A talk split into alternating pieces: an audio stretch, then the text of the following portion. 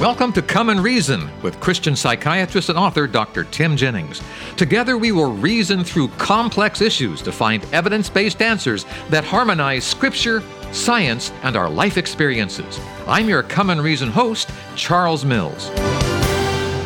For some, it's like a cosmic version of hide and seek. For others, it can be so frustrating that they just give up altogether. What am I talking about? Finding God. There's even a song that says, I believe there is a God somewhere, although he's hard to see. Is he really that elusive? How should we go about looking for God? And more to the point, how will we know when we've found him? Come and Reason Ministries is the sponsor of this program. Dr. Jennings joins us via Skype to offer some guidance. Dr. Jennings, what do we need to know? I love the question because there are many people out here searching. Yes. And the first thing the first requirement, in my understanding, to find God is you actually have to seek Him. Hmm. There has to be some desire in your heart to want to find Him. If you don't have a desire in your heart, you're not open to truth, you're not searching. Now, some people are searching, they don't even fully realize they're searching for God, but their heart is searching for truth. They're searching for a larger reality that makes sense, which is ultimately they're searching for God. But you have to be searching and seeking because Jesus promised, seek and you will find. Find. Yes, yes. But those who are not seeking, those whose minds are closed, those who have decided already there is no such thing as God and have shut down their perception and their willingness to pursue the question, then what happens when evidences come in, they just discount them and stay inside their box. And so first thing that's required in finding God and where we find him, we have to have a desire. That's the, the first requirement. Okay. But then let's, for those who are searching, those who are open, those who are willing to follow the evidences and truth, there are many places that we find God. And the scriptures tell us in Romans 1.20 that God's divine nature has been clearly seen being understood from what has been made. Hmm. So the Bible tells us that we can look out into the world around us, into creation itself, and the creation itself is evidence of God in multiple ways. The complexity of life itself. Mm-hmm. I will tell you if you are a Bible believing person and you're going to any type of a educational system, high school, college, university, and they are promoting a godless worldview, they are promoting something that is not supported by science.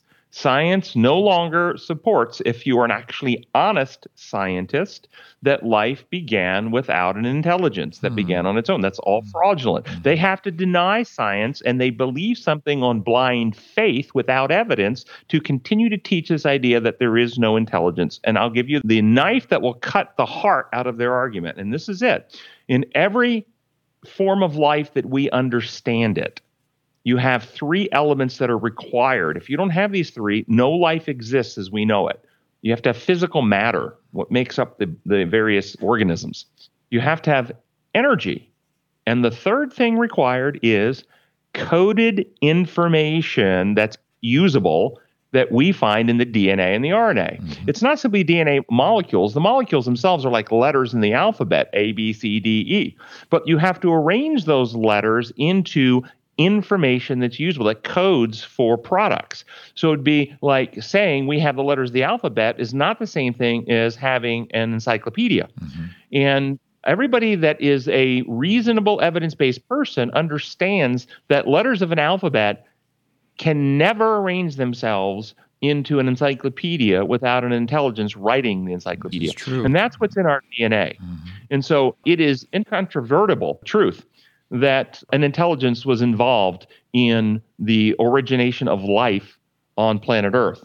You can have arguments over what that intelligent was. Some evolutionary biologists that don't believe in God now will take the position, well, it was aliens that seeded life here because they realize you have to have an intelligence. Mm-hmm. That just begs the question where the aliens come from. Or or true. perhaps they're just using modern language for Genesis 1 1, which, you know, in the beginning, God created heavens and the earth. Well, in the beginning, an extraterrestrial intelligence terraformed planet Earth and put life here. That's Genesis one mm-hmm. just in more modern language. The first place we look, we can look into nature and we can see it through the complexities of life itself and the coded information in all living organisms' genetic material.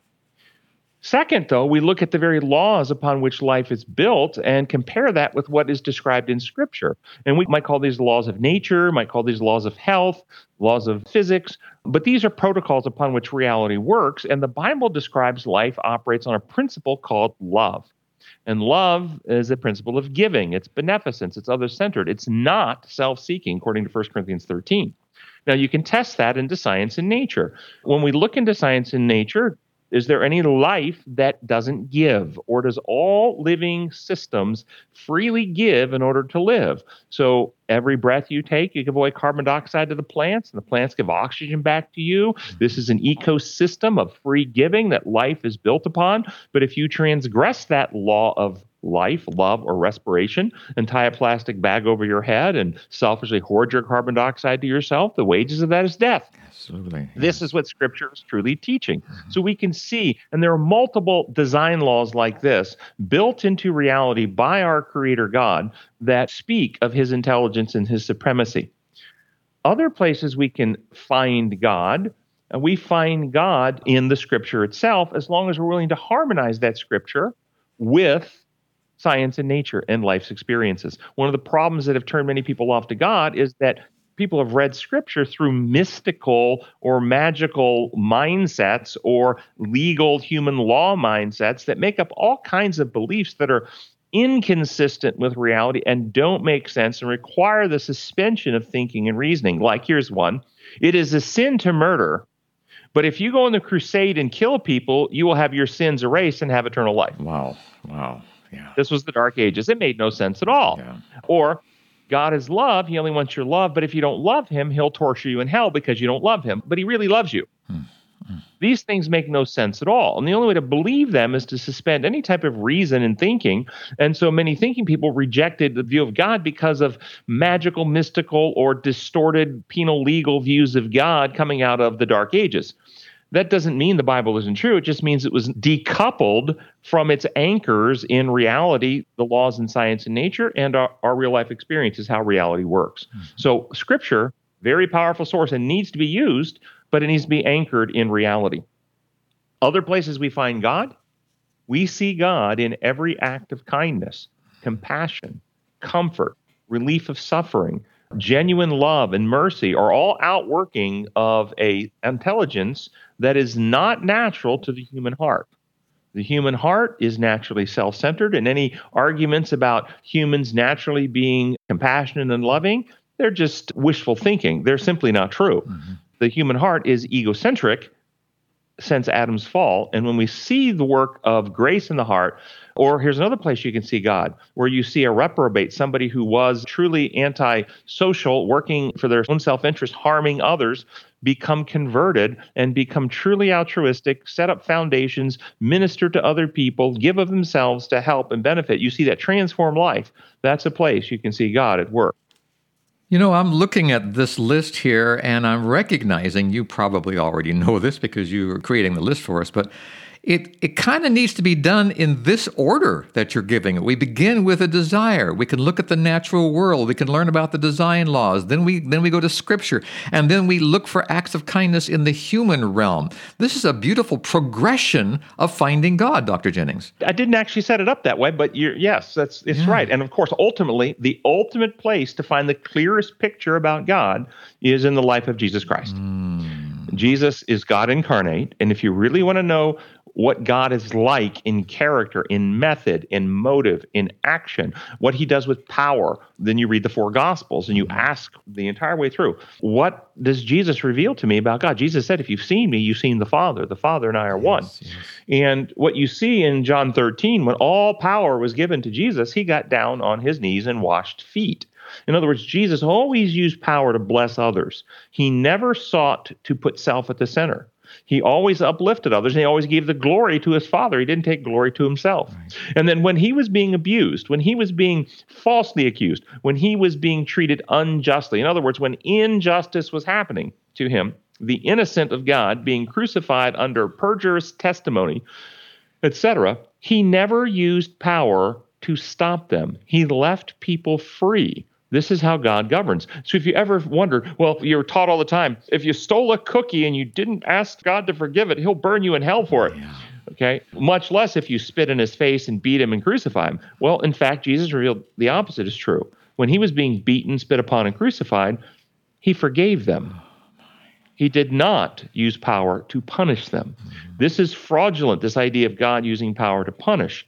God never uses power to actually harm or injure. He only uses power to heal and to save. And anybody who thinks they have Old Testament stories that say that don't understand the stories.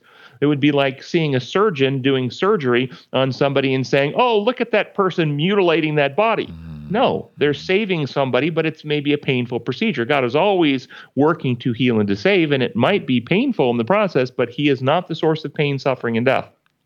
And so there is pain and suffering from sin, but it doesn't come from God. It comes from rejecting the healing that God is offering us. And so Jesus said, Father, forgive them. They don't know what they're doing. They think they're killing me. They're actually cutting themselves off from their only source of life, and they're going to suffer and die for it. You know, the problem as I see this, Dr. Jennings, for instance, the design laws, the natural world, we see a lot of destruction and survival of the fittest and the best man win in the natural world. But that's a natural world that has become unnatural because of Satan. Am I right in saying that? That's right. So in this world, Paul, who wrote in Romans 1 that God's divine nature is seen in what he has made, in Romans 8 writes, and all nature groans under the weight yes, of sin. Yes. So nature as we see it today, there's two competing forces fighting in nature. God's principles of other centered love that we still see are being opposed by the principles of survival of the fittest, me first, taking and killing. Those two principles, and that's the law of sin and death that the scripture talks yes, about. Yes. Taking and killing, if it's not stopped by the principles of self sacrifice, ultimately kill the one who takes and kills. Hmm. Okay, listener, there is the list right there for you. You begin with the desire in your heart. You go to the natural world and you look at the design laws. The design laws as God designed them, not as Satan has broken and bent and mutilated them. You can find them. Dr. Jennings makes that very clear. And then you look at Scripture and especially the life of Jesus. You look for the acts of kindness in the world. That's where you can find God. Dr. Jennings, these are beautiful guidelines for us. Thank you. And if people want to know more about the design laws, just go to our website, comeandreason.com, and type in the search engine there on that page, design laws. We have uh, beautiful blogs written about that, and you can see them just outlined for you. You know, let's make this really practical right now. The program is about to come to the end, and the end music will play, and the people will look out their window and they'll say, okay, what do I do now? How's the best way for us to begin this journey, Dr. Jennings? Well, first, have a desire in your heart and have a mindset that loves truth and say, I'm a finite being, but I want to grow in truth and I want to be persuaded in my own mind. And you ask God to help lead you down the path of truth and then keep your mind open for the truths that come and be willing to reprocess your beliefs through new light, new ideas, and new concepts as they come along. Amen to that. And just read about the life of Christ. And suddenly, suddenly, all of Satan's lies become obvious as you see how he reacted, Dr. Jennings, and how he responded, like you say, at the crucifixion. Father, forgive them for people who were spitting on him and crucifying him. That's a very different God than we're told usually at church. You're exactly right. And it really roots in seeing him as creator and his laws as the design laws, rather than trying to understand it through a human legal system that always corrupts it. All right, comeandreason.com is the website, listener. You can find, again, material on this topic. Dr. Jennings has made available also his books and blogs and television programs and radio podcasts. They're all right there at comeandreason.com.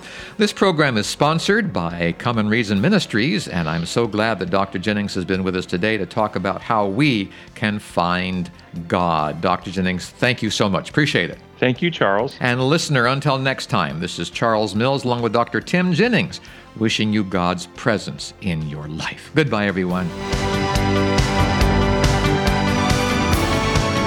Thank you for spending time with us today. To continue the journey, I urge you to visit comeandreason.com. Here you'll find many excellent resources to help you gain a deeper understanding of the God we all love and serve. That's at comeandreason.com. This is Charles Mills, along with Dr. Tim Jennings, inviting you to join us the next time we come and reason together.